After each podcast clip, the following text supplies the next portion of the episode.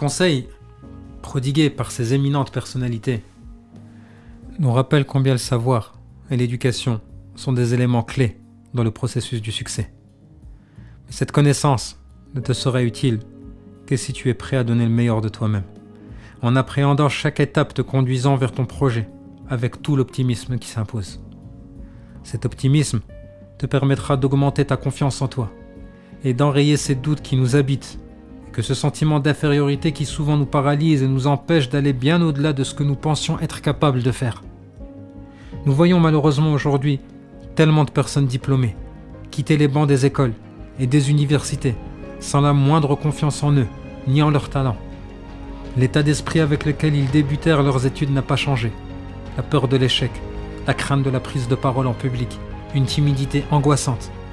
En quoi ces réserves de connaissances pourraient lui être utiles s'il n'a pas appris à dompter sa propre personnalité, à croire en ses aptitudes et à développer son caractère En quoi ces heures de sacrifice, d'apprentissage acharné lui seront utiles si le véhicule censé transporter ce savoir, c'est-à-dire sa propre personne, n'est pas prêt à entamer le voyage vers le succès?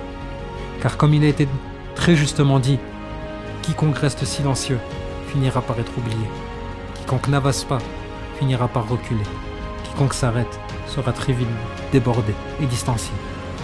Avec les connaissances que tu possèdes aujourd'hui et ton insatiable appétit d'en apprendre tous les jours, il est temps de montrer au monde que tu n'es pas un vulgaire morceau de bois sans conviction ni volonté.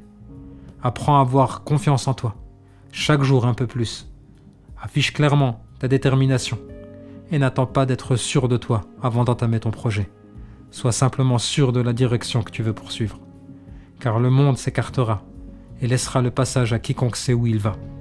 Agis, déplace-toi et comporte-toi comme si tu avais déjà atteint ton objectif. Et rappelle-toi que personne ne défendra tes droits alors que tu doutes même d'en posséder. À présent, le temps est venu pour toi de prendre des engagements dans un contrat que tu signeras avec toi-même. Un contrat que toi seul pourras honorer que toi seul pourras rompre. Chaque promesse que tu y mentionneras sera suivie d'actes et d'effets. Chaque déclaration que tu y feras sera scrupuleusement respectée. En honorant chacune de ces clauses, tu te prouveras toi-même que tu es aussi capable de réaliser de grandes choses, renforçant ainsi ton caractère. Ce nouveau tempérament te donnera confiance en toi. L'énergie déployée à respecter tes engagements démontrera ta persistance et de la persistance naît la confiance. Et c'est de la manière naturelle, et c'est deux manières naturelles, que tu imposeras le respect et gagneras la confiance des autres par le respect de toi-même. Et de grandes ambitions pour toi et le sens que tu souhaites donner à ta vie. Vise toujours le sommet, car le contentement est le fait des gens médiocres. Sois un homme dont les pieds sont sur terre et le sommet des ambitions au niveau des Pléiades.